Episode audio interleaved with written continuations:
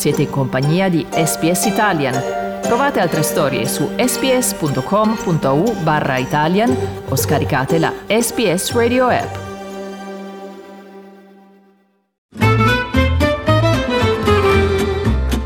Slow Italian Fast Learning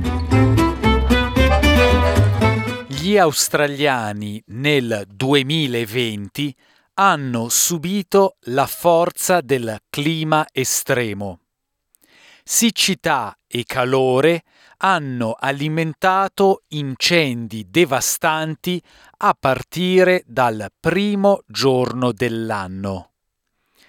Il responsabile delle operazioni climatiche del Dipartimento di Meteorologia Andrew Watkins ha dichiarato che si è trattato di un anno soffocante. That La Nina has had quite a large influence on rainfall over the spring and over the summer, over December in 2020. It was Australia's fourth warmest year on record. Temperatures were 1.15 degrees Celsius above the long term average. Il giorno più caldo è stato registrato appena quattro giorni dopo l'inizio dell'anno nuovo. Blair Trewin, un esperto climatologo del Dipartimento, ha dichiarato che le temperature hanno raggiunto i 48,9 gradi centigradi a Penrith Lakes ad ovest di Sydney. That was the highest temperature that's ever been recorded on the east on, on the east coast of Australia, uh, and also the highest that's ever been recorded in a major metropolitan area in Australia. Durante lo stesso mese, una severa tempesta di grandine ha colpito l'ACT, facendo cadere grandine dal diametro che arrivava fino a 6 cm. La temperatura più fredda è stata registrata in Tasmania ad inizio agosto. Lyra on the central plateau of Tasmania reached minus 14.2 during that event.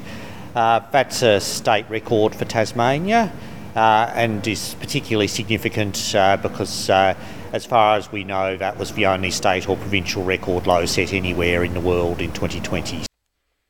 Le precipitazioni annuali sono state il 4% superiori alla media, ma sono variate considerevolmente a seconda delle regioni.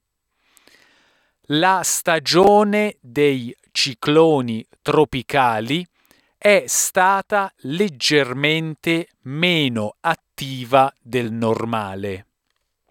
Ci sono stati otto cicloni tropicali rispetto alla media a lungo termine di 11.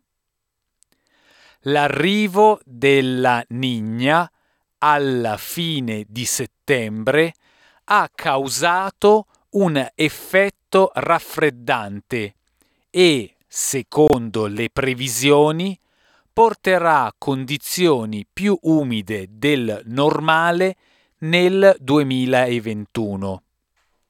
Watkins ha dichiarato che ciò ridurrà il rischio di incendi. Having said that, though, of course, the rainfall we saw over spring has actually encouraged grass growth, so there is the higher risk of grass fires, particularly in parts of New South Wales, inland New South Wales.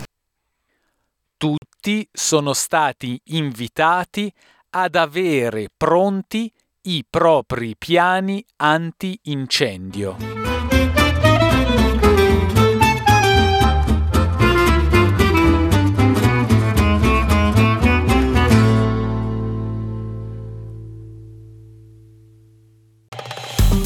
Ascoltare altre storie come questa? Potete trovarle su Apple Podcasts, Google Podcasts, Spotify o ovunque scarichiate i vostri podcast.